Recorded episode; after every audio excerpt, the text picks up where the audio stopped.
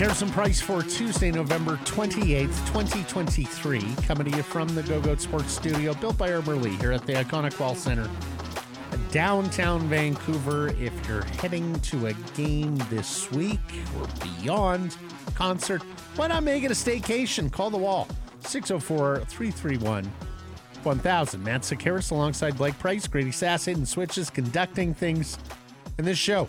A presentation of Applewood Auto Group. Applewood Auto Group would love to invite you down to Applewood Mitsubishi in the Richmond Auto I've had the pleasure of driving the Mitsubishi Outlander for a while right now. You too. I, I shouldn't be the only one to enjoy this. Go check out the Outlander. Rates from 4.99% for the gassers. Uh, plug-in hybrids available on factory order as well. It's all good at Applewood. Poll question today asking you Will Andrei Kuzmenko reach 20 goals this season? He currently has three. Yes or no? Vote at Sakarison Price on Twitter and YouTube. And Andrei Kuzmenko getting back into the lineup against the Anaheim Ducks on Tuesday. So a two game benching. The coach had plenty to say about him at Monday's practice. We'll get you some of that commentary in the moment. First of all, Blake, I voted yes. I think if he continues to play with Pettersson and continues to p- get power play looks, although Hronek on the power play seems to have some helium right now, I do think he gets to 20. It's only 17 in 60 games. He needs to score at a 24 goal scorer's pace from Yeah. here on in. That which is very doable. not a super Very high bar. Doable. I w- I'm going to say yes as might, well. Yeah. But I don't. I mean, 25 to me is the sweet spot. Does he get to Mm-hmm. 25 goals? Like that's Then That- why didn't we ask 25 on the poll? well, because nobody really uses 25 as a Really? benchmark, do they? No? No, you're a 20 goal scorer. You're a 30 goal scorer. Ah, okay. Yeah, E's and O's. it's not an E or an O. Big list for tomorrow. Oh, I see. Okay. Uh, here's Rick Tocchet yesterday. And look, he bit his tongue in San Jose on Saturday, said he was going to address that later. He had his early goes at Kuzmenko and then talked about the whole line. Now that he's put him back in station and committed to him, recommitted to him once again, he uh, he gave you a fuller explanation yesterday, Canucks fans, on what he needs to see from Andrei Kuzmenko, uh, starting with just picking it up. Well, when the puck's out in the neutral zone, you got to hustle back, you know, to, to be an option. You know, it's just, you know, um, you know, middle drive guy, you, know, uh, pucks around the wall, you got to get him out some certain situations. I think those are the little things that, you know, I value around here. It's not about just scoring goals. If you're not scoring goals, that's fine. You, goal scorers are to go through slumps. I don't care if he scores. Yeah, sure, you want him to score. But it's not just Kuzi, it's everything. It's the little things that matter. And uh, that's just, that's part of our staples. And he has to understand that's a that's the Bible for us around here, and they're very important. Yeah, those are the uh, little details that Talk had talked about that were missing in his game, but on a more macro level, and and uh, you'll hear here, they they sat down with him, did some video work. You know, the coaches they love their video work. Take a listen. You know, I'm not picking on him, but you know he's got to he's got to get his game a little bit more sharpened up. You know, um, you know it's not about last year. You know, it's about this year for us. And uh, you know, he's a guy that needed a reset. You know, worked with him on a few things, some video. Um, I thought he I thought he had a good practice today. You know, that's what I'm looking for tomorrow. And I'm glad that he, that he had a good reaction to it. Kuzmenko did. Um, We'll I, hear more about that in a second. I, I don't know that you want to go to the well too many times though, expecting a good reaction from a player that's already scored 39 goals in the in the league. But it sounds like they, they were able to flesh that out uh, with him as to what needs to improve going forward. And look, as we surmised, it's not about the lack of goal scoring here, which is down, but isn't the issue with Tocchet. It's neutral zone play, it's wall work, it's little details. And, you know, he would go on to say at yesterday's, at Monday's press conference that those are the hallmarks of playoff teams. That he's less concerned about, you know, the goal scoring. He thinks the goals will come but it's about the little details that separate good teams from bad teams. And he, you know, straight out said it. It's 39 goals last year. Great. On a team that was desperately out of the playoffs. So, you know, looks good on a stat line. Certainly looks good in contract negotiations, but it rings pretty hollow for the people whose job it is to make sure the organization wins. Lastly, he was asked about potentially losing Kuzmenko because of the benchings. Take a listen. Listen, if he's sitting in my office saying, "Hey, coach, you're crazy," you know, I'm playing great, and then we got issues. Um, you know, he knows he's not playing well, and he and so I, no, I don't. I mean, we I've gone through it. You know, we've all gone through it. So you got to look and You know, you got to self-evaluate, and how do you get better? So no, I, losing a guy, you know, I don't think you're going to lose a guy that wants to get better. I, I don't think. And he's a pretty happy-go-lucky guy, as we know, Kuzmenko, and he took the benching from Bruce Boudreau last year well and came back strong. Uh, I do wonder if he was on a shorter leash with Tocchet because I don't think Tocchet particularly loved his uh, Bali off-season adventure. Um, I do wonder if there's anything residual from that. I, I mean, I, I, I don't think so. I think I, I mean if you're tested fitness wise and you're mm-hmm. passing all those fitness tests, I mean that's that's all that really matters. I mean, not, not like a lot of other guys are in competitive hockey like situations through the summer. Mm-hmm. The key thing th- through the summer is strength and fitness. And I think that he, well, I mean, I think you want to work on your game as well, but yes, strength. But he was here is... to work on his game in August when everybody else was. I mean, you're not working on your game to any great degree away from the on ice things. I mean, an individual skill like a shot like Quinn You're Hughes shooting a thousand pucks a day or something like that in June. No, uh, maybe, but I mean, mm-hmm. I, I, don't think we're wondering where Kuzmenko's shot has gone. Like that's no. not the criticism here. It's gameplay and you can't work on game. You can't replicate wall work in no, the summer. No, No, you can't. So his his yeah. needs need to be done during actual gameplay. Now, by the way, he also did go on talk it to say he doesn't want to change the player. He's okay with his creativity mm-hmm. offensively, and he, he even made the joke that he wants to try a spinorama going one v one versus a player down the wing. By all means. Mm-hmm. But he doesn't want to be him doing the spinorama 1v1 as the last man back, you know, and and in, in the wrong situation to a situation that requires a dump in, that's right. not when you do it. So he's just asking him to play smarter and play a little bit harder. Where are you? Because I see this comment creeping up now amongst Canucks fans. Where are you on the notion that Andrei Kuzmenko is not a Rick Tocchet type of player? They brought in Tocchet last year when they did to get an evaluation of the players that were there. And they should have realized that Kuzmenko and Tocchet may not have been a fit and traded Kuzmenko at the deadline, where, of course, he would have reaped a handsome return given the cheap contract that he was on, tracking towards a 40 goal season. I, I hope that's not the case because I and, and I certainly know that it, that has absolutely happened in this league, in this city, even in years gone by, where coach shows up, makes a snap judgment on a player, and that player will never be different in that coach's eyes. Like that happens all the time in sport, and in this sport in particular. I, I've seen enough sort of. Um, open mindedness from Rick Tocchet that I hope that's not the case here. Mm-hmm. But it's certainly a risk where yeah. you know you, you, make you get a first impression on a player, and sometimes and, and I think it's human nature to some degree. You have to convince yourself that you're open minded about a player, otherwise you're just going to fall back to the original assumption on the guy. And I hope that's not the case here because uh, Kuzmenko has been in this league for 14 months. What about Ethan Bear? You think he's a Tocchet like player? Uh, he played well under Tocchet last year. Mm-hmm. So, um, and, and I think as a, I think it, that's going to be far more a management call of, uh, Rick, we can't make any other moves right now. There's no other reasonable move available to us to bring in true National Hockey League right shot depth. Mm-hmm. So this is the move we're making. Yep.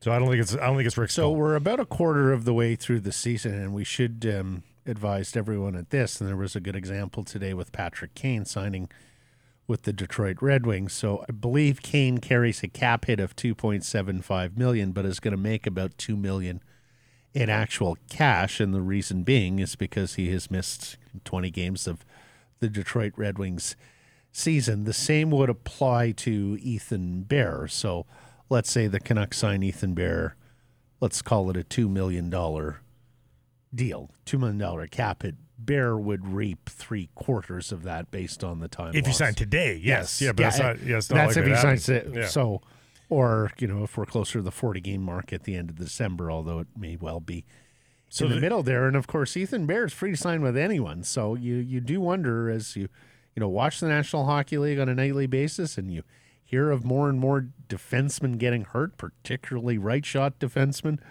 You know how in demand Ethan Bear is because, as you say, the ability to add experienced NHL right shot defense depth isn't exactly there outside of Ethan Bear. with zero asset cost. Well, that's it. Just as a pure signing. Um, so you, what you have to do is hope the player understands. Like the player might have it in his mind eye, mind's eye. It's a half a season. I still want to make a you know one point three this year. Well, then you're asking that team to take on a two point six million dollar cap hit. So it's, it might seem reasonable in Ethan Bear's mind to say I'm worth this for for 50 games of the season, but it costs the team a lot more in terms of cap space. So it becomes a bit of a dance in the negotiations there, and it makes the teams at the top of the cap structure, like the Canucks, a lot more wary because they know that they they get a little less bang Yeah. for the buck, if you will, on the cap hit. Uh, big game Tuesday against the Anaheim Ducks. Vancouver was 4 0 last year against Anaheim, who had a great start but has now come crashing down to earth. Which, by the way, is a good lesson on what regression can look like. Yes, You know, very like- much so. Like the, hey, look, the Canucks regression has been very palatable. The Ducks has not been. uh, it looks like uh, Phil DiGiuseppe may be the odd guy out here.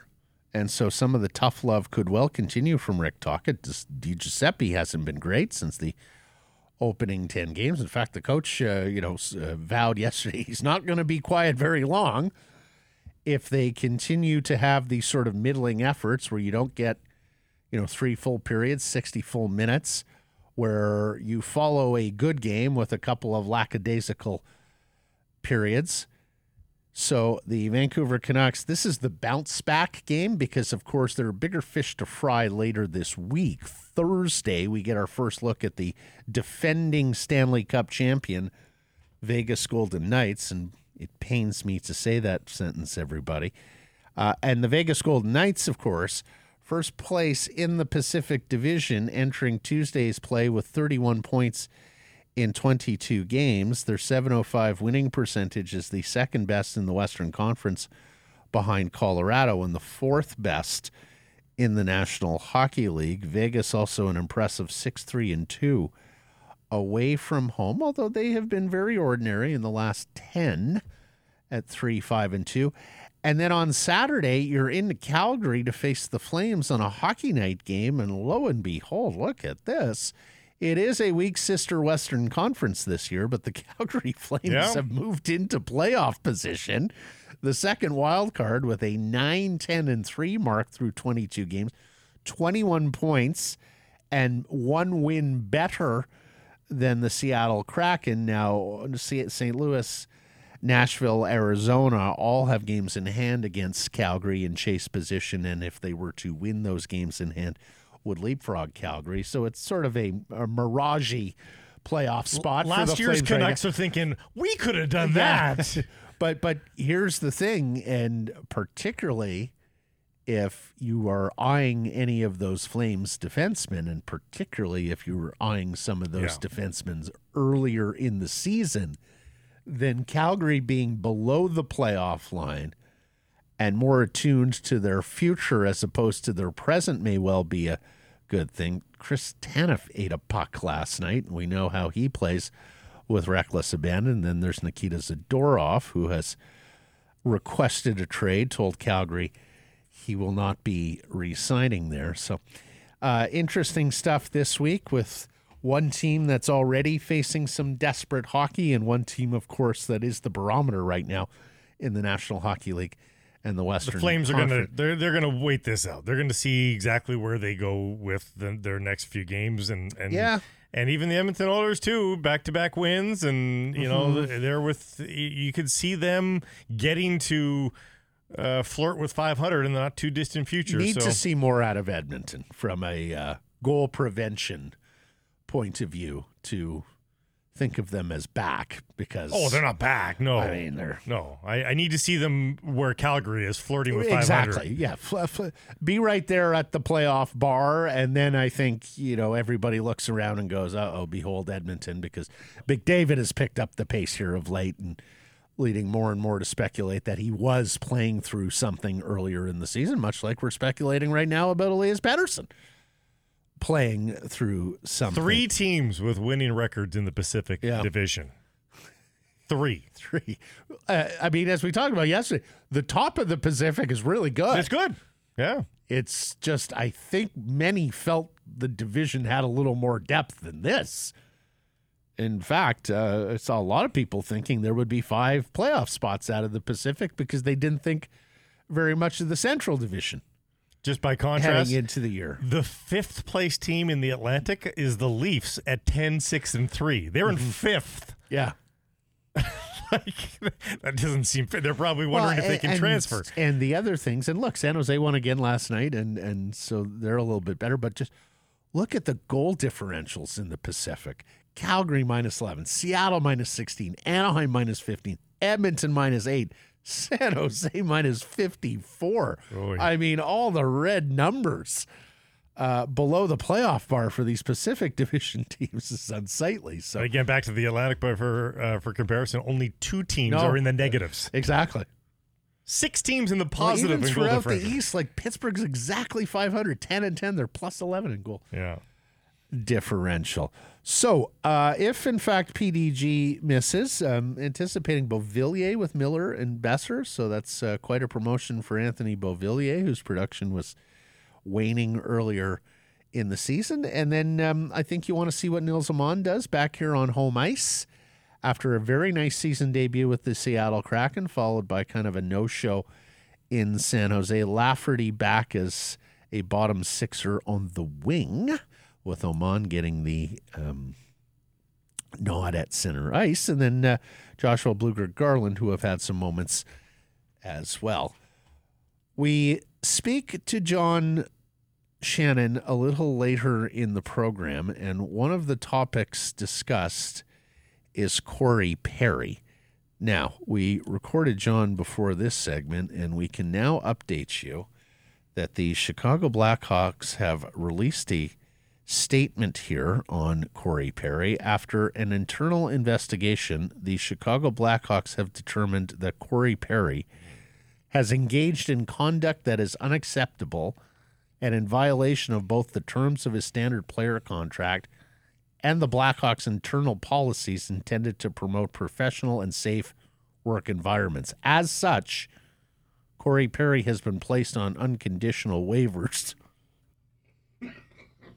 Excuse me. In the event Mr. Perry clears waivers, we intend to terminate his contract effective immediately. Which you know, I, I had wondered why this um, measure had not been taken already.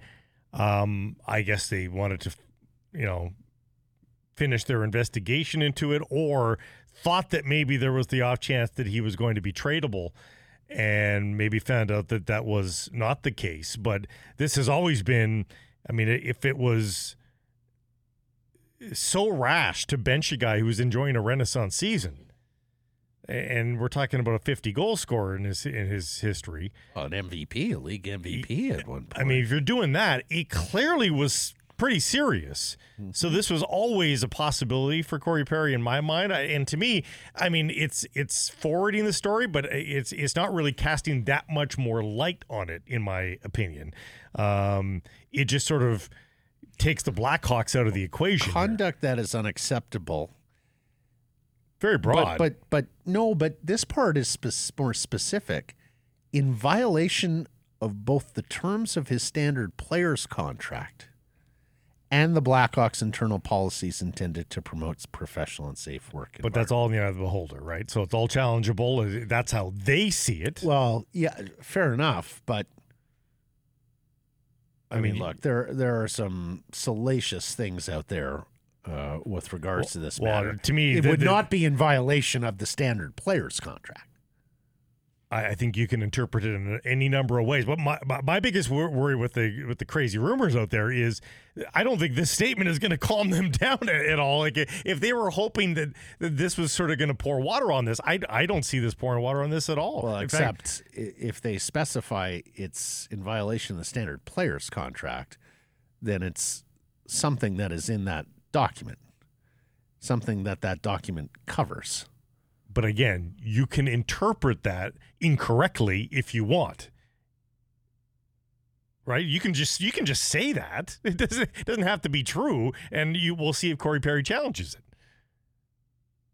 People sue each other sue each other all the time without any legal grounds, Matt. It, it, you can make any claim you want. It doesn't mean that it's actually Well, except that's, Supported. that's a specific document that well. there- uh, I, I mean, there's certain things it covers and certain things. Rule of law is a pretty I mean, specific I- I document, too. Yeah, I mean, I don't, I don't dispute there could be some gray areas there, but I don't know, I, I see no further light. To me, I this is just like okay, next chapter. But Mm-hmm. um, I, I mean, I would think that Corey Perry has something to say on this. Um, Mm-hmm. we'll see. We'll see. Well, this would be an ignominious end to a terrific career if that's it for Corey Perry. I mean, we'll we'll we'll see. If Not to mention, fact- probably the l- worst possible case to- for Connor Bedard's first season in the NHL. From the local perspective, like Connor Bedard, they Yeah. wanted to surround this guy with veterans to support his first year in the NHL. well, two of the guys they brought in with the hopes of playing with him, Taylor Hall's out for the year with an ACL, and Corey Perry's having his contract terminated. like worst case scenario here. You know, but here's the thing. Um, the Pittsburgh Penguins became aware early in Sidney Crosby's rookie year that there were influences around him that they didn't think were constructive.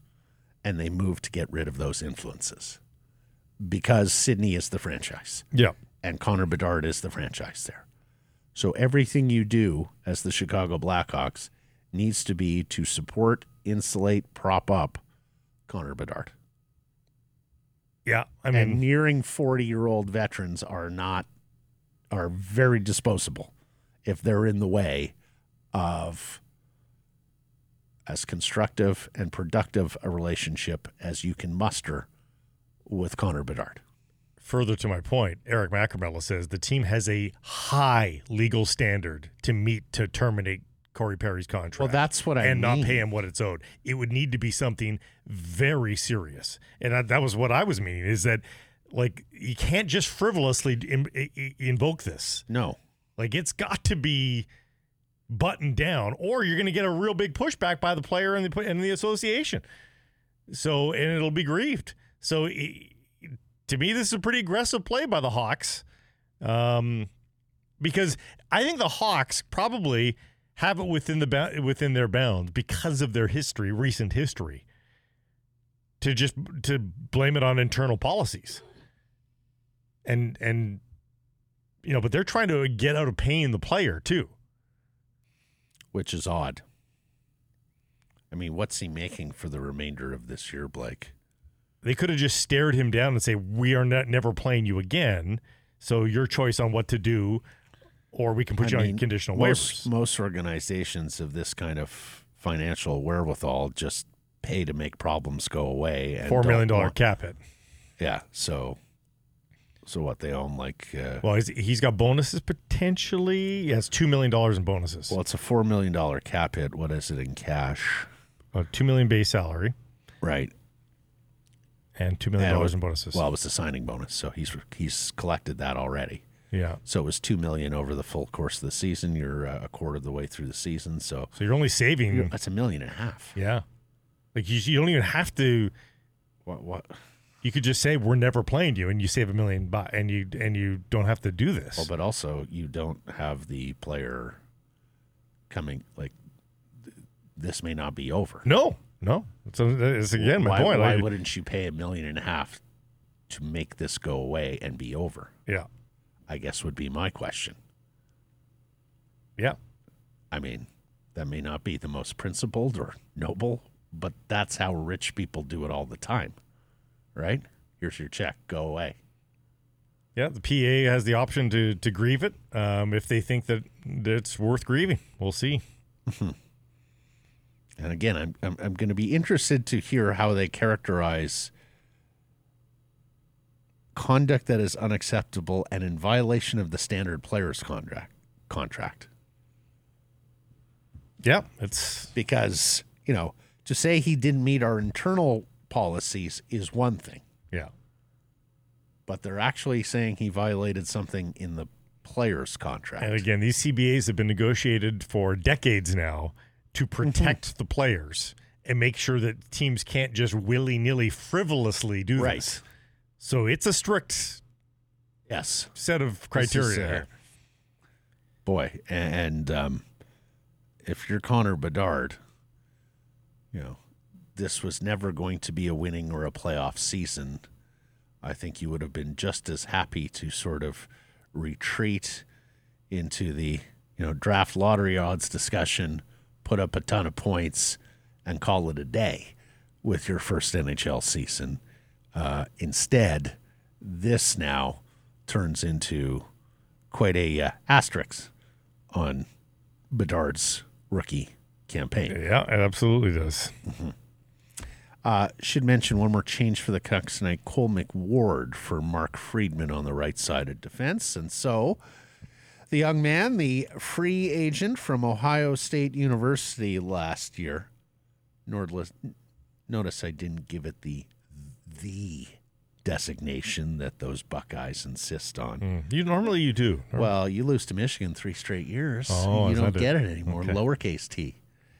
Uh, this will be Cole McWard's first NHL game this season. Of course, he played five last year and scored a goal for the Vancouver Canucks, as well as making it to the final cut in preseason, and of course, having a fair bit of run with Quinn Hughes during the course of preseason. Remember, they were going defense by committee? Like Yeah. a, re- a revolving door of defensemen beside Who uh, could possibly play uh, with Quinn beside Hughes? Quinn Yeah. Hughes. Well, uh, by happenstance, well, by Carson Soucy's injury, they uh, they put that Hronek guy with it. It's uh, it's worked out. On to football, and I hope both of you watched that thrilling Monday nighter front to back yesterday. Oh, Couldn't help how but think. about those Chicago Bears and a dramatic last second win? oh, I thought you were talking about how terrible the game was. What are you talking about? That There was was a a Picasso, oh, there buddy. was a game last night. 12 That's right. 10. Bears beat the Vikings. It's like the 11th or 12th straight Monday night game to go under. All field goals for the visitors. Road win. Justin Fields, huge completion Okay, for the to rest of us, DJ Moore for in the, the two minute drill. I, I was watching it as with my son as we cooked dinner, and I, I was like, "Can you believe the NFL this year?" I said, "They, they can't score touchdowns." I said, "You know, like it was it was three nothing middle of the 2nd Uh-huh. quarter." I, I was like, "He's like, what do you mean?" I said, "It's three nothing in the middle of the second quarter." Shout out to Cam and Kyla and all those great Vikings fans at the Pemberton who Oh, thought Josh God. Dobbs was going to be the season's salvation. And you and I have both had a number of um, items over the last few weeks. Well, really, all NFL season about when Team X does X, Y, and Z, they've never lost, or when Team X does, Mm-hmm. you know, one, two, three, they never. Another one from last night in. The stats. The Bears are the only NFL team in the Super Bowl era to win a road game despite scoring no touchdowns, having 75 plus penalty yards, and losing multiple fumbles. Road teams were a combined 0 and 46 in the Super Bowl era when doing all that. Regular season and postseason in games before Monday. So that's all that needs to happen for the Chicago Bears on a weekly basis. I think that's an indication of just how dreadful the Vikings were last night Oh, okay, yeah. and just how dreadful that game was last night. And again, another primetime spotlight game Mm-hmm. showing nothing. Well, on to Thursday with the Seahawks and Yeah, which Dallas. which honestly, Which, if it's a game in the second half, you know, well done, Seattle. it does have the makings of a much better game unless Dallas clobbers them, That's which is possible. Yeah. And then how about this from Pro Football Talk? For 43 years, the NFL did not have an in season firing of a first year head coach. And over the past three years, there have been three. Urban Meyer did not last the year in Jacksonville in 2021. Nathaniel Hackett did not last the year in Denver last year. And then Frank Reich with Carolina this year. Now, the Carolina owner, David Tepper, did do a press conference today, and good on him for being transparent and accessible Well, and they shut down the press conference midway when the questions got tough. Yeah, They whisked him away. he's saying too much. yeah. He acknowledged the team was going to trade up to number two in last year's draft and select, I guess, this year's draft and select CJ Stroud, the Ohio State quarterback. But because their front office was unanimous, they went all the way up to number one, the trade with Chicago to select Bryce Young, the Alabama Heisman Trophy winning quarterback. Although Frank Reich had given indications that he was Stroud over Young. And um, Tepper is also uh, confident in that selection still, Oh, does not regret it. no, no, he wouldn't bring that up if he. Uh, No. What? No, of course not. yeah, Bryce Young probably doesn't feel great. I mean, this his is another life. Wall Street master of the universe who thinks he his brilliance extends to other fields. Yeah, I, shockingly, I think that's what we've come to uh, figure out here about David Tepper. if there's one thing that sports has taught us is that um, guys that got rich doing X, yeah. uh, it doesn't apply Well, to this chosen sport. But uh, I I will say this the self made ones who get to billions, I can understand the affliction. It's the heirs of self made billionaires Right. who think they hit a triple. Those are the ones that I'm a little more cautious of. Lastly, uh, Pro Football Hall of Fame semi semifinalists announced for the class of 2024. Antonio Gates and Julius Peppers, as first year eligible players, made the cut. Former Seahawk Ricky Watters is there, and I know it's been a long, long time, but we're looking at some classes here that maybe don't have the huge number of great first ballot no doubters. And so you do wonder Eddie George and Tiki Barber are first time semifinalists amongst the running backs. Uh, the defensive end class is pretty good. Peppers, Jared Allen, Dwight Freeney, and Robert Mathis, the two Colts bookends from their Peyton Manning Super Bowl year. Six wide receivers Anquan Boldin, Steve Smith Jr., Reggie Wayne, Andre Johnson, Torry Holt, and Hines Ward. It has been a very difficult calculation with wide receivers over the years based on the way the numbers have gone and more modern with more modern candidates, but I would suspect you get at least one of those wide receivers. I think Gates is for sure because he was one of the great pass catching tight ends of all time. I think Peppers probably makes it two all around defensive end. And then there are the Harrisons Rodney, the safety, James, the outside linebacker. Our old friend Charean Williams said there was a concerted effort to get more safeties in the hall. She's on the committee. Uh, the committee felt it was a underrepresented position. So you wonder if Rodney Harrison, of course, Chargers, Patriots, and now a um, television broadcasting career, and then Devin Hester, who would be the first, mm, you know, returner or mainly returner to get in. He holds a lot of records, and I do think the committee at some point is going to say, "Hey, that's a position too," and we don't have any representation. So, be interesting to see uh, how that shakes down. Also, love what NFL Network now does with the Hall of Fame knocks where they surprise these candidates at home, typically with a knock on the front door with the Pro Football Hall of Fame uh, um, executive Yes. and a player or friend who was important to their career. There are some incredible emotional scenes when those Hall of Fame knocks take place. It's a great way to do it. Every other sport should just take a page and replicate it. You know, Yeah, the call is so know. impersonal. The the NHL call on exactly, the speakerphone, like exactly. it's not the same. like set it up with his missus or his mom or his kid Yeah, or whomever. an insider. Exactly. yeah, You know, make sure they're home at a given hour and then show up in person and deliver the news. Uh, it's terrific theater. Let's get to today's menu. It's brought to you by Greta. Greta on Cordova. Fantastic place to watch the games in season playoffs and into the off season. We'll be joined by John Shannon, our Tuesday regular here, and we talk about the Vancouver Canucks, Kuzmenko, Tocchet, Pettersson, get into NHL matters, including the curious case of Corey Perry in Chicago, Patrick Kane, and where go the Minnesota Wild from here after a coaching change? Hashtags the best and worst of Twitter, featuring uh, Ryan Gauld getting snubbed and some news about the Toronto Blue Jays and Seattle Mariners, plus uh, the BC Lions. They got a big announcement coming up in advance of their offseason work with a, uh, well, a list of free agents that's um, quite uh, significant. Guys, they have to get re signed.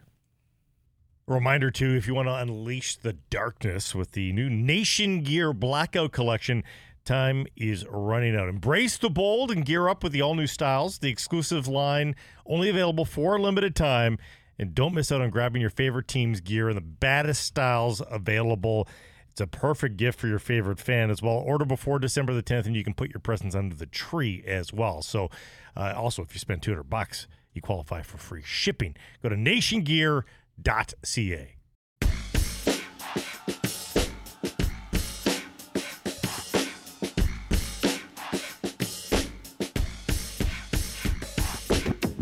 Sekeres and Price from Wall Center presentation Applewood Auto Group. Hashtags is the best and worst of Twitter.com. Blake Price, lead us off. Uh, the darling of hashtags, Joe Pompliano. Yeah, he is. Good follow. This Sports Illustrated story is wild. Is it ever? TLDR, too long didn't read, is that they bought AI generated headshots, created fake writer profiles so they could publish AI generated content and make it look real. They then deleted the content when asked about it. Super sad. SI used to be the best. Uh, writers like Drew Ortiz and Sora Tanaka are not actual people, despite the headshots and bios written on the Sports Illustrated websites. They are AI pictures, they are AI content, they are AI life stories, Matthew. Yeah, and I saw uh, Sports Illustrated's parent company responded to this and said the articles in question were product reviews and were licensed content from an external third party company, Advon Commerce. A number of the Advon e commerce articles ran on certain Arena websites. Arena is the parent company of SI. We continually monitor our partners and we're in the midst of a review when these allegations were raised. Advon has assured us that all the articles in question were written and edited by humans. Great. Uh, accor- According to Advon, the writers, editors, and researchers create and curate content and follow a policy that involves using both counter plagiarism and counter AI software. Who knew such a thing? On all content. However, we have learned that Advon had writers use a pen or pseudonym in certain articles to protect author privacy, actions we don't condone, and we are removing the content.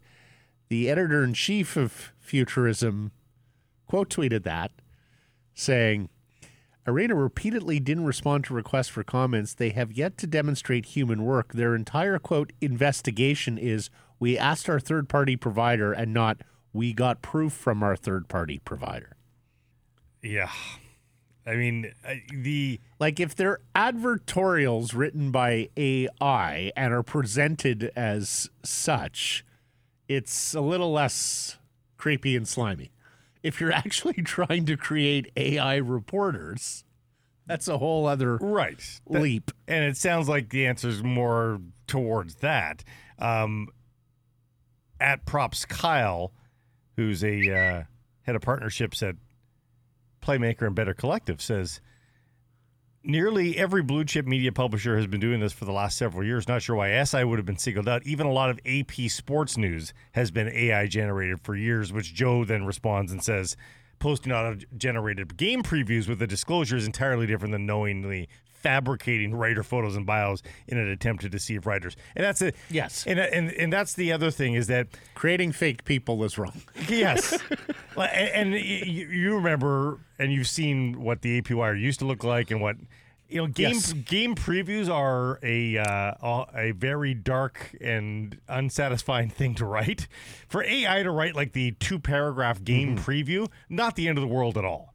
Canucks were 4 0 against the Ducks last year. Right. Here's who's on their injured reserve. Scoring Yeah. leader is this for this team, this for that team. AI can do that. No one will take offense. Simple, easily available facts that if AI called it and collaborated it, so be it. Yeah, but again, just a little line at the bottom. This this this is Mm-hmm. this factoid bubble has been AI generated. That's all you have to say. Mm-hmm. You don't need to create Drew Smith. Is one of them named Drew No, Smith? sorry, Oh. Drew Ortiz. Drew That's it. Ortiz. Drew Ortiz. Well, I hope with the fake staff they created, at least there was diversity there, right? Yes, yes. Well, Sora Tanaka. There you go. Yes, absolutely. They went above and beyond. Right. At underscore Clint B underscore, he's a Blue Jays prospect writer. He says, from Ken Rosenthal's latest, maybe it will end Morosi's radio hits on this. Yeah, John uh, Morosi has been doing quite a few hits out there on the um, potential for a Bo Bichette or even a Vladdy Guerrero trade. Ken Rosenthal of The Athletic reports that the Blue Jays are getting calls on both Bo Bichette and Vladdy Guerrero. But he adds that it makes no sense to move the either of these guys while you're in the Ohtani sweepstakes. And it came out yesterday and that one of Ohtani's priorities, if not his top priority, is a winning organization. His Right. organization is aspiring to win the World Series as soon as possible. Now, both those players, Vladdy and Bichette, are two years from free agency. And you do wonder whether the gambit here now is can we get Ohtani? And if we can't get Ohtani, do we need to remake the ball club? Yeah, yeah. If you get Ohtani, I'm not saying that's a either or. Like they they could very well run back Bichette, Guerrero, and add and see if that's good enough. But it sounds like the Ohtani piece is going to have to be the first domino to drop here before anything else goes on. yeah, and that makes sense. A- and that may include free agents, Blake, because when you're looking at a potential half billion dollar contract, I'm not necessarily sure you're out there spending big on other guys until you get an answer, yay or nay, from the Japanese dual star. And then down in Seattle, Feinsand, Mark Feinsand, um, did a piece on the Athletic on one potential trade candidate from each team. He lists Mariners first baseman Ty France and reports the team tried to trade him at the deadline. There's two more years of club control here. If anybody thinks he can bounce back to his form a couple of years ago, or I believe he was an all star. Uh, also out there with regards to the ends. Bryce Miller and Bryan Woo, two of the fine young rookie pitchers that they brought up this year, may well be the pieces they are dangling to improve their offense. As we know, the Mariners have that fantastic rotation, so depth in starting pitching may well allow them to trade either Miller or Woo, two teams that are being identified as lining up well with the Mariners are the uh, St. Louis Cardinals, although St. Louis went off and signed Sonny Gray, a good starting pitcher yesterday. Um, is that Nolan Gorman, the fine third baseman? Is that Maple Ridge's Tyler O'Neill, perhaps back to the franchise that drafted him in the M's? And the Baltimore Orioles, who have a cache of terrific young prospects, uh, offensive players, um, hitters. So there may well be a Woo or Miller deal to be made with St. Louis or Baltimore to up Seattle's offense from last year. And of course, they're on the uh, market for a third baseman. So Gorman makes sense there because of the um, trade of Suarez. At MLS underscore PR, Major League Soccer today announced the 2023 MLS Best 11 presented by Continental Tire, which recognizes the league's top players at each position as determined by members of the media, MLS players, and MLS club technical staffs. Missing from this top 11. Remember, like they were The talking working about. class MVP, Right. So uh, he's Ryan Gauld. he's in conversation with all the best for the MVP award, but can't even crack, Crack this. the best 11?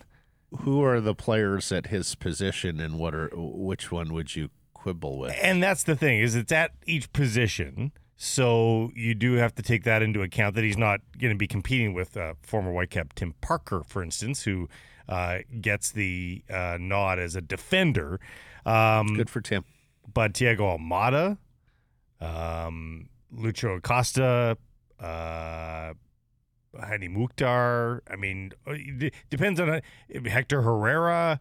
I mean, you can move some of these guys around because, eh, again, in soccer, you're kind of fluid, right? Like you play in several different Several spots. are, yeah. So, you know, Ryan Gauld played as a striker a lot of the second half of the season. So, what is he? Well, you can move it around if you're dead set on having that guy being honored by this honor. And um, yeah, he still couldn't find his way in. So, call Ryan Gauld robbed of yet another honor here this Well, season. and Canadian MLS sides also robbed Yep. when it comes to Hardware, MLS. yeah. Yeah, absolutely. Uh, lastly, for me here, at Softy KJR, Dave Softy Mahler. Friday is the biggest game ever between Washington and Oregon. Is it also the biggest Pac 12 game ever? Well, it stands to reason. They are in the Pac 12 championship game from Las Vegas. Never before has the Pac 12 title game had two teams ranked in the top five or top six in it. That will be the case. Now, if Washington wins and completes an undefeated season, they're going to the college football playoff. If Oregon wins, they should go to the college football playoff. But people down in that state are starting to get the heebie jeebies because Alabama plays Georgia. If Alabama wins, and that would be the first loss for two time reigning national champion Georgia all year, there's a possibility that both of those teams go to the playoffs. If Michigan and Florida State complete undefeated seasons, and both are, well, Michigan's a heavy favorite against Iowa in their conference championship games, they're absolutely going. At least that's what people think. Washington can't squeak in. So Washington gets in with a win and is out with a loss. That much is clear. A single loss and they are out A single loss in Washington is out. Uh, because of strength of schedule.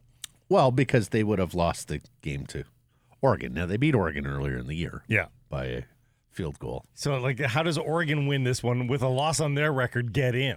Well, Oregon. This is why I hate the college football. Well, exactly. So here's Oregon's route. Georgia beats Alabama, and they win the game. They beat Washington. They're in. There's they Yeah. don't need to sweat. Yeah. But in a scenario where Alabama upsets Georgia, there will be a lot of voters who look at it and go, Alabama and Georgia are two of the best four teams in the country, Yeah. and may kick Oregon to the side. There's even scuttlebutt that a undefeated Florida State team could be left out because their star quarterback got hurt a couple of weeks ago. They have not looked good since, and there is a segment of the committee that uh, a criteria of committee that votes in terms of how do you look right now? How are you playing right now? But bottom line, this is the biggest Pac 12 game ever, and sadly, it is the last Pac 12 game ever. After this game, the conference disbands. Washington, Oregon, UCLA, and USC join the Big Ten. Other conference schools join um, other conferences back east, and poor Oregon State and Washington State are left to fend for themselves. They're going to be independents, really? Well, no, they're joining a uh, smaller conference. Really? Yeah. Well, that's the world they're in right now. They don't drive the revenues. They're not in the big markets, and so they're linking up with other sort of smaller schools in the But there's a world in which Washington loses this game. Both teams are, what, 11 and 1 at that point? 12 and 12 one. and 1? and, both, miss. Both miss. Correct. There is that world. Yes. Again, West Coast bias. Well- East Coast bias. Yeah. Um, such as uh, such as life in college football, which Yeah. is why four of these teams are going to Right. join power Yeah. conferences back east, and that's hashtags for today.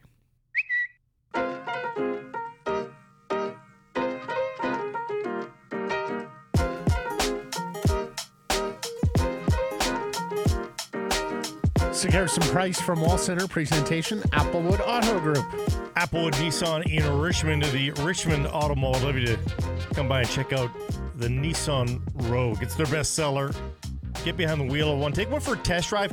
You'll find out why. Just ticks all the boxes. You can finance one from 3.99% right now. Or maybe you uh, cast an eye over to the electric revolution. How about the Nissan Leaf rates from 5.99%? Whatever you decide, it's all good at Applewood. Poll question today Will Andrei Kuzmenko reach 20 goals this season? Yes or no? You can vote at Sekerson Price on Twitter and YouTube. Joined now by the former executive producer, Hockey Night in Canada, the co host of the Bob McCown podcast. Always great to catch up with John Shannon. And uh, have you notice, Coach Talk, it's a little ornery here this week? well, a little bit, yeah. yeah. yeah. Losses to San Jose will do that to you. Although the Sharks won again last night, they beat Washington, so looking better and better with age. That well, well, and when you look at it, yeah, the first was it? The first twelve or thirteen games they were out of sorts, and then those two debacles against the Canucks and the Penguins that really set everything uh, a flurry in, in in in San Jose. Mike Grier had a team meeting, and all of a sudden the team started to play better. So yeah. Um, they, they're, they're still professional hockey players. There's lots of pride in San Jose. So it's not as embarrassing in November to have lost to the Sharks in October. How's that? Well, especially especially at home too. At home, their home record is now five, six, and two. Yeah, like, that's, that's very, totally that's fine. very respectable for a bad team. That's totally fine. Absolutely. I mean, there were years with the Canucks where they would have died for a close to 500 record at home. Yeah, at home. Yeah. Um, what did you make of the Kuzmenko benching? Well, I, you know, I, I think it's a it, it's a uh, a consideration to um, trying to prove a, a, a, you know a point, and we've seen this around the league.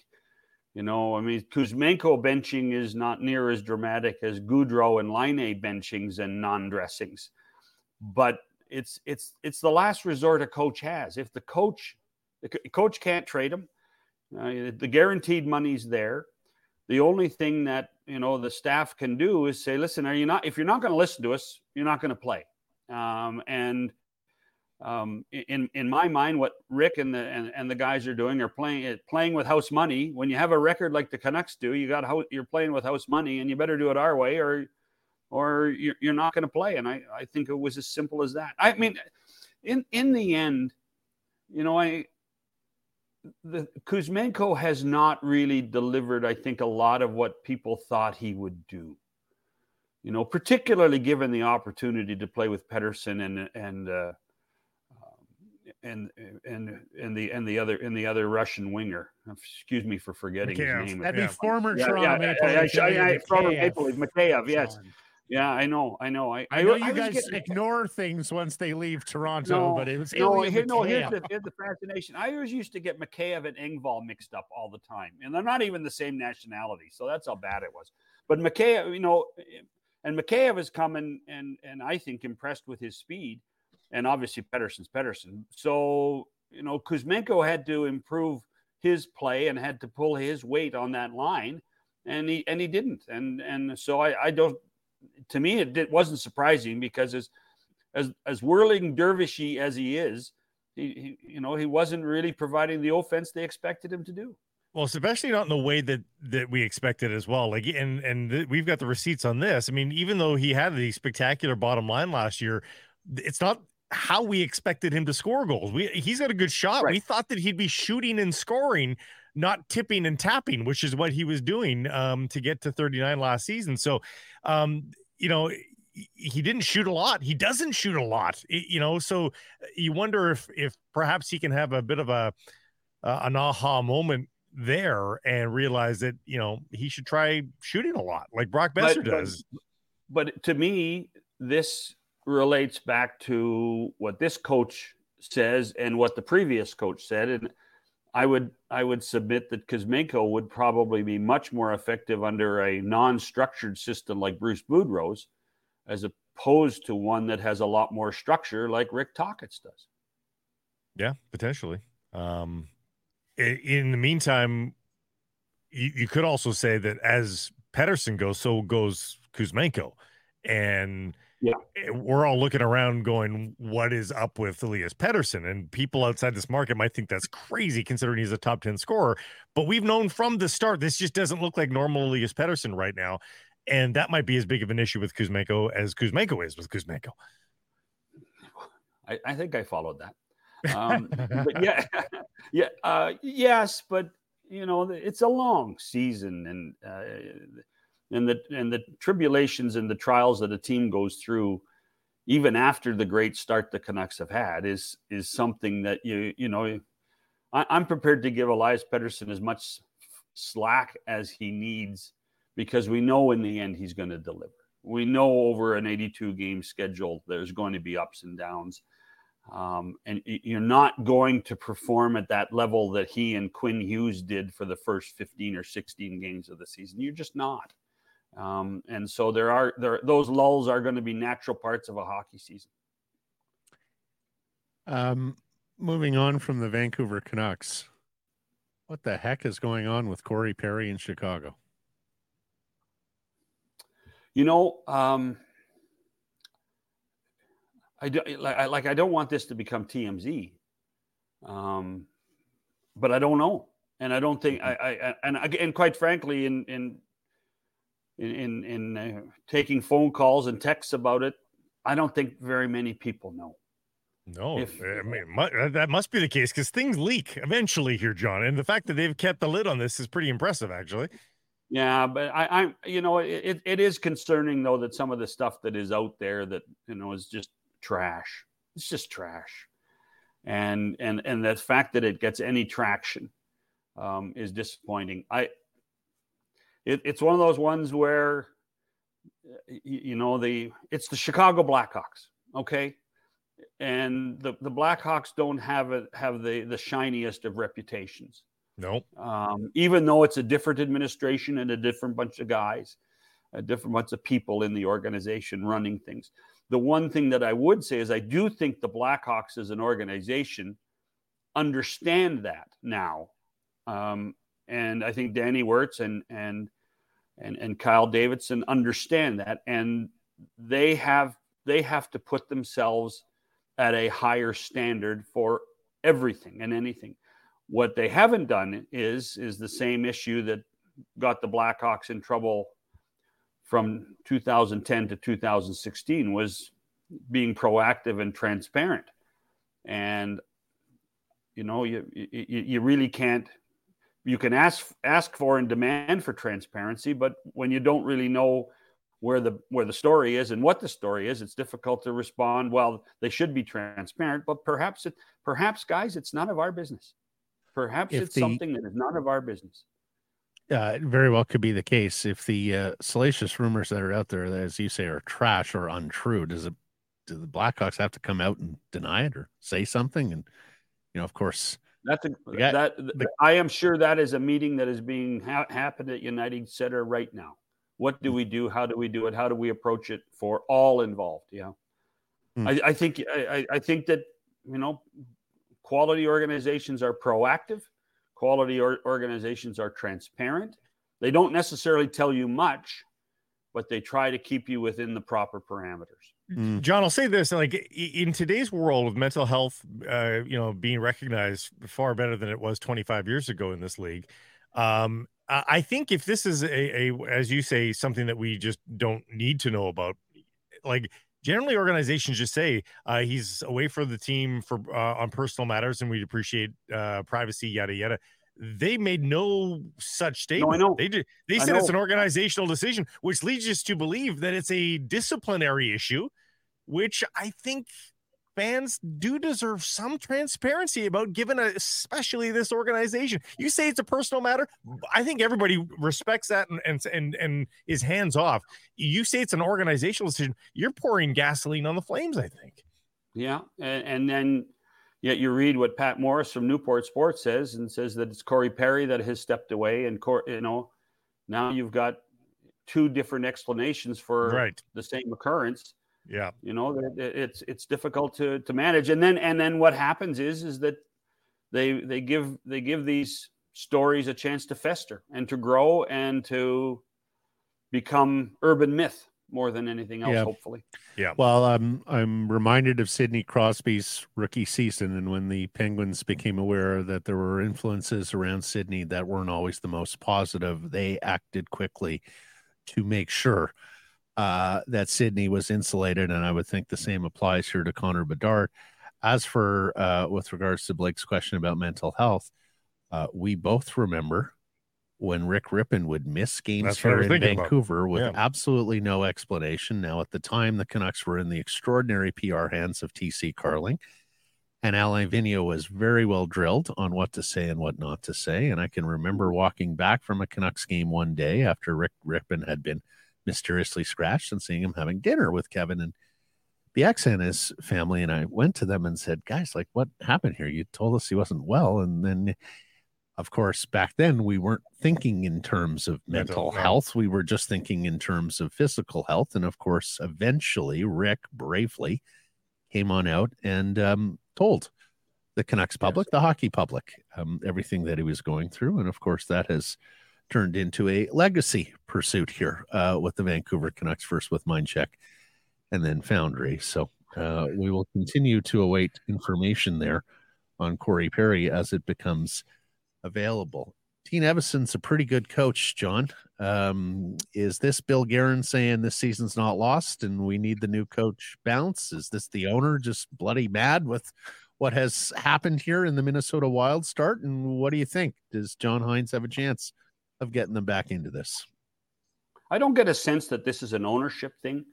I do get a sense that Billy Guerin's looking at the Western Conference standings and saying, "Oh, you know, we only have five victories, but we're not that far out of the playoffs, and you need that. You need the bump. You know, I, I think that that's what happened in Edmonton as well. They needed, they felt they needed the bump to get back into it. Um, it would, if this was an Eastern Conference team in a in a similar scenario, maybe it would have, maybe it'd be a different answer. But the West is, you know, is is tracking not near as uh, uh, as dominant as as the East, and there's some volatile playoff positions. I mean, if- I don't have the standings right in front of me, but I think Seattle's in the second wild card, and they're under 500. Um, so the magic number used to be 95. Well, if the magic number is 89 or 90 this year in the West, um, you know, the Minnesota Wild, the Edmonton Oilers, still have a chance to to get themselves back into a position of being 500 by the you know by the uh, the calendar year ends uh, or the All Star break, and then we'll see what happens. But you, you knew Dean, and you knew the writing was on the wall for Dean when when he started to create some messaging with the local media talking about players' contracts and how much money they make you know that's those, are desperate lines trying to have desperate measures. So when he really called out matt boldy as as he did and talked about that big contract that boldy signed for eight years and making big money including 975 next year and boldy has not really played very well then you knew that there was a disconnect. And that's exactly what bill guerin i'm sure felt too that they had to change something. As for john hynes you know, I, you know, I'm sure Billy and John uh, knew each other pretty well in their time in the Pittsburgh organization for Jimmy Rutherford, Hynes being in Wilkes-Barre, Pennsylvania in the American League, and Billy being an assistant general manager. Um, so there was some uh, familiarity there, and uh, if there's some structure that can that Hynes can, can bring in the short term, then then and good for him. But it's going to be an uphill line. Capriel Kaprizov has where I don't know where he is. I, I, they've got bigger issues than one or two players. They just Well, can't score goals. Bruce Boudreau went a different direction. Um, he, he actually kind of defended the guy that replaced him, for heaven's sake. Says, I mean, if you don't have goaltending and defense, you don't have anything. The coach always gets fired. It pisses me off so much. I get so mad. This was this is Boudreau on the guy that replaced him, for heaven's sake. So uh, once again, he sort of gets it that you know it's not personal. This is just the easiest thing for an organization to do, right? One of the only levers at their disposal to jumpstart. That's right. Yeah, and and and and you know, we we talk about structure, we talk about analytics, but in the end, this is an emotional sport, and all the athletes, when they hear a new voice, maybe the same message, Mhm. But they hear a new voice, maybe they perk up a little bit. Yeah. Incidentally, it's the Calgary Flames of all teams on the second wild card, slightly. Oh, after of their victory last night, Oh after their my victory last night, that's right. But you're quite right, uh, John. The East and what it's going to take versus the West and what it's going to take to make the playoffs. If you extrapolate from here, these are two different, Two different two leagues. different animals. Yeah. The thing that interests me about Minnesota is Garrett is very, very active. He likes to make moves, and I do wonder whether you're going to see him try and fix this team with trades next.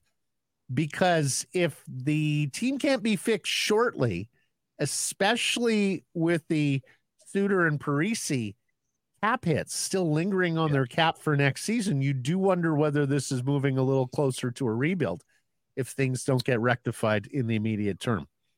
Well, or maybe this, and and and I think we expected I think a lot of us expected the Wild to be like this last year mm-hmm. because of the exact thing you're talking about, Matt. I mean, almost, I think it's just over 14, between 14 That's and fifteen right. million dollars in cap penalties because of Zach Parise and, and Ryan Suter's contracts, which, by the way, Bill Guerin did not sign, but he took the hit for in, in, in, in buying them out.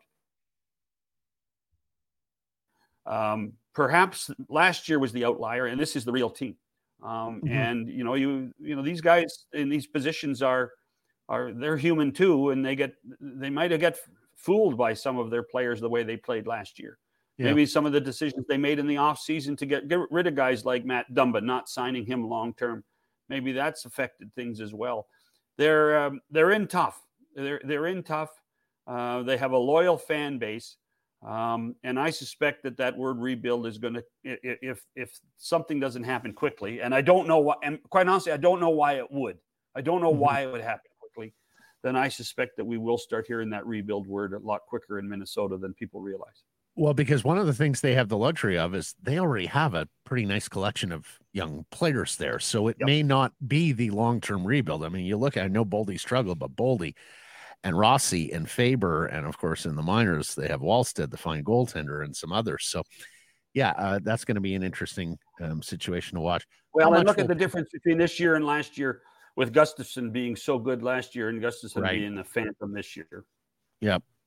Not to mention, you know, with you know Marc Andre Fleury, if he can get his game back together, Zuccarello, some of the older pieces there, if they did want to move them, you'd be uh, looking at a, a attractive returns, I think in some hey cases. before we before we leave fleury uh what'd you make of mask gate and the fact that he just wore wore the mask anyway and the nhl just uh quietly went about their business and didn't do anything about it uh do, do you think the nhl is willing to revisit and uh look at some of these rules they have no i no. don't um no, I, they're I just going to look think... bad, and they're going to continue to look this bad every time, and hope we forget about Maskgate.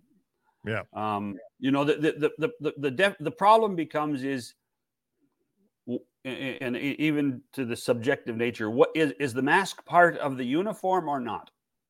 That's the question. Is the mask literally part of the uniform? And here's the thing: uh, at some times uh, it is part of the uniform, but you know when it's a hockey fights cancer mask, it's not part of the uniform. It's a league promotion. So where do you draw the line? And I, I think that that and and and the history of the goalie mask in the game is we have allowed we as a game have allowed a tremendous amount of of personal, personal artistic right. merit yeah. Uh, with that with that actual piece of equipment. So if that's the case, then Marc Andre Fleury was well within his right to do what he did, and the league probably should not have been as insistent privately. By the way, the league never came out and put no. a set of release. No, this was all done proactively by Allan Walsh and by Marc Andre Fleury themselves. Um, uh, and and and in the beginning, the Wild were rather uh, neutral about it, but then I think they realized that it was probably in the best interest of their team and their player to be able to do it, so they supported him in the end. Yeah. So, but but that becomes the interpretation of what the mask is. You know, is it a p- part of the uniform or is it not? Is it well, part of your personal preference, is, or is it not? I think it's the latter. It's well, been, and, it's been and proven the time and time again. You, uh, the league privately uh, encouraged them not to do this, but we haven't heard from the league since. Have we? Did well, I miss that? No. And you won't. Trust me, mm-hmm. you won't. You won't. So you may hear don't, from you, don't you remember, Fleury again. Do you remember when? Do you remember when um, uh, Oren Koules and uh, and Lenny Barrie owned the, uh, the, mm-hmm. the Tampa Lightning, and they tried to give Mike Smith the saw, the, the saw mask from the movies. Mm-hmm. that was and Oren. That was Oren was trying to promote one of his movies, mm-hmm. um, and and uh, the league shut that down rather quickly. Yeah. Uh, lastly, Patrick Kane has a new home. How much will he help the Red Wings, and uh, who's feeling uh, most left at the altar here? Well, I think Florida is. I think Florida expected to be able to do it. I think Carolina really wanted to do something because you know Carolina, for all their great things, sometimes they lack some goal scoring.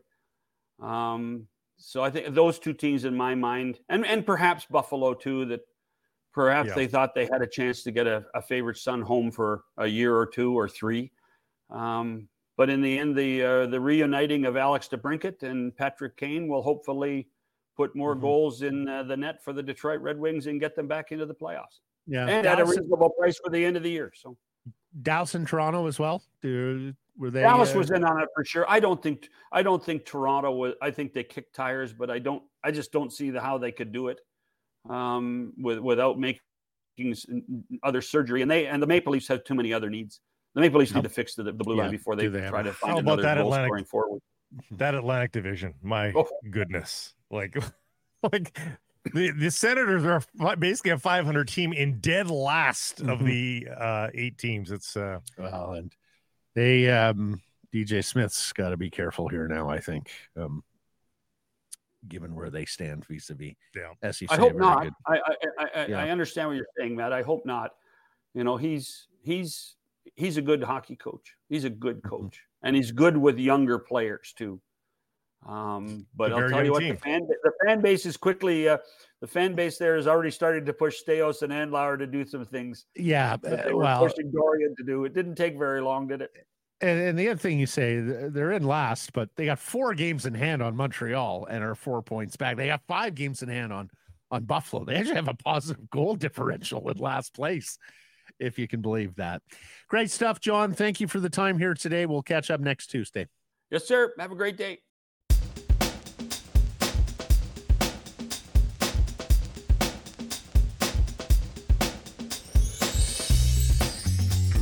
Sick Harrison Price from Wall Center, presentation Applewood Auto Group. You can text us 778 402 9680. It's the Great Clips text message inbox. Great Clips. It's going to be great. Oh, we're going to put you on East Nose for that. Because of the, the one second delay? Mm-hmm. Grady? I, that was dramatic effect. Come on. Grady? Nah. Oh. It's nothing. It's nothing. Thought we had standards here, Grady. I was letting the music breathe. Oh, sure. Something Matt still hasn't figured out. What? Whoa! Shots. Whoa! Fired out of nowhere, and the hot seat is now yours. I don't let it breathe enough. usually wait for the post, the cue, the end. No. Huh. Oh, you've heard it. You've heard it. The BC Lions, the Canadian Football League, and the City of Victoria are making a special announcement Wednesday at the Victoria Conference Center. Commissioner Randy Ambrosie is going to be on hand, as well as Amar Doman, the owner of the BC Lions. Uh, Rick Campbell's going to be there too. Sean White, Paul Nursey, the CEO of Destination Greater. Very intrigued. Victoria. Color me intrigued. Hmm. Well, with the presence of the commissioner there, I do wonder if it's Grey Cup related. Of course, the, the festival Cup of some sort. Well, maybe? the Grey Cup coming here next year, so uh, we'll see what they have in store. I know a lot of folks on the island will be interested on whether there will be ferry transportation to and from. That's a provincial thing, though. This is this is mm-hmm. municipal. No, yeah, this is no, city. Yeah, so fair enough. Yeah. Fair enough. Uh, Lions get some offseason business done yesterday. They re signed quarterback Chase Brice. He was the fourth stringer this past year, but with Dane Evans and Dominique Davis both being free agents, he could well move up the pecking order there. Uh, as we've talked about, the CFL UFA lists are, are pretty large these days, a lot of one year contracts. Lions with four receivers Jevon Cottoy, Alexander Hollins, Keon Hatcher, Lucky Whitehead, all UFAs both starting defensive ends, Mathieu Betts, who is the prime free agent here, Sione Teuhema, uh, Ben Hladik, the fine Canadian middle linebacker from Vernon and UBC, as well as Josh Woods, who filled in very capably for Bo Lokombo this year. And then the, the two guys who started at the field cor- corner, Jalen Edwards Cooper and Mike Jones, also free agents. So we'll see if Neil McEvoy and Rick Campbell Boy. can get some of their business done here. And and frankly, Blake, that is a smaller UFA list than some of the others around the CFL. But we talked about players, though. Winnipeg. Oh yeah, absolutely. I don't imagine they'll bring Whitehead back. No, I don't Uh, think he so really either. fell. He Yeah. really tailed off at the end of uh, the season. He's been hurt a whole lot, but Cottoy Hollins Hatcher, absolutely, you need back, and then. You know, Betts Hladik as well. You were terrific amongst your Canadians Yeah. Last year. I'd be, um, you know, the field corner. I'm sure you can find one. Uh, Woods would be a nice piece to have back as well. Uh, Teuhema's good, but uh, you know, defensive end, you can you can find some guys there. Let's get to errors and omissions from yesterday's program. Um, Dallas has won 13 games at home. We were talking about this big Thursday nighter against the Seahawks. Every game since their home opener last year, they've dropped that game to Tampa, and they have not lost at Jerry's World since. So 15 months and 13 games since they've lost at home. Wow. Good luck, Gino. Yeah. You said you had a couple as well. Uh, you said that uh, JT Miller was back in the lead of the NHL scoring race. He, I said he was three points off. Well, he was two points off, so still still wrong. It was 35 to 33 for Kucherov. No, you, you said with his night, he was back in the lead. Um, Did I? Yeah. Quite sure I said both he and Hughes were. Well, they're only two off anyway. But They're three off. It's 36 to 33. Yeah, but yesterday it was Kucherov. 35 to 30. Oh, okay. Um, and uh, you also said Nils Aman with our first look at him in Canucks colors. Abbotsford wears the same colors as Canucks. Oh, God. Really? yes. Really? Yes. We're going there? They wear Johnny Canuck and the Canuck colors. so my it's not our first look at him in Uh, poll question results from Monday. Who, what are you most worried about with the Canucks? Kuzmenko, Pettersson, defensive depth, or other? What won the poll here, Blake? Uh, Pettersson, Indeed, percentage 41. 42. Very good. Really close with defensive depth, which got 41%. Kuzmenko just 15%. Other only got a couple of percent. Uh, write-in candidates here: Jax's team fatigue slash burnout, inability to keep up that intensity that Tocchet requires. It's a good shout, given what the um, coach has been messaging here. He Christian wants he wants playoff hockey all the Right. time, which is a lot. It's a lot to ask. Christian says confidence through 82 games. This team is still fragile and needs to have that resiliency to pull itself out of the inevitable losing slump. Uh, Emer says defense has struggled recently, especially Cole and Myers, costing us games at times. Robert says consistent five on five scoring. Time for our Betway bets of the day. And I'm going to that Thursday nighter in Dallas. I just hate this spot for the Seahawks. Like Dallas is playing such good football right now. Mm-hmm. Seattle isn't. You know, Gino looks banged up. We know Seahawks have been banged up all year.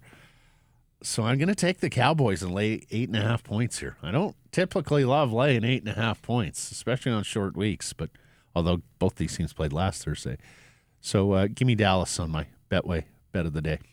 Uh, I'm looking at uh, Bayern Munich and FC Copenhagen in Oh Champions gosh. League.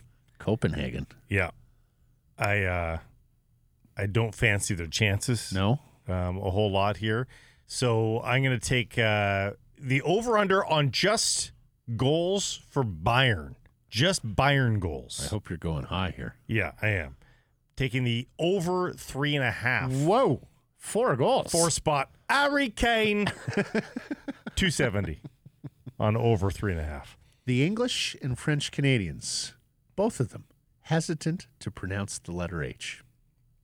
It's a fine letter. Must be 19 plus to play. Please play responsibly. Thanks for listening, everybody. A reminder subscribe to us, Rinkwide, and Canucks Conversation, wherever you get your podcast. Follow on social. That's Twitter, Insta, Facebook, TikTok, and YouTube. And of course, support the community sponsors you hear us talking about. Keep it local.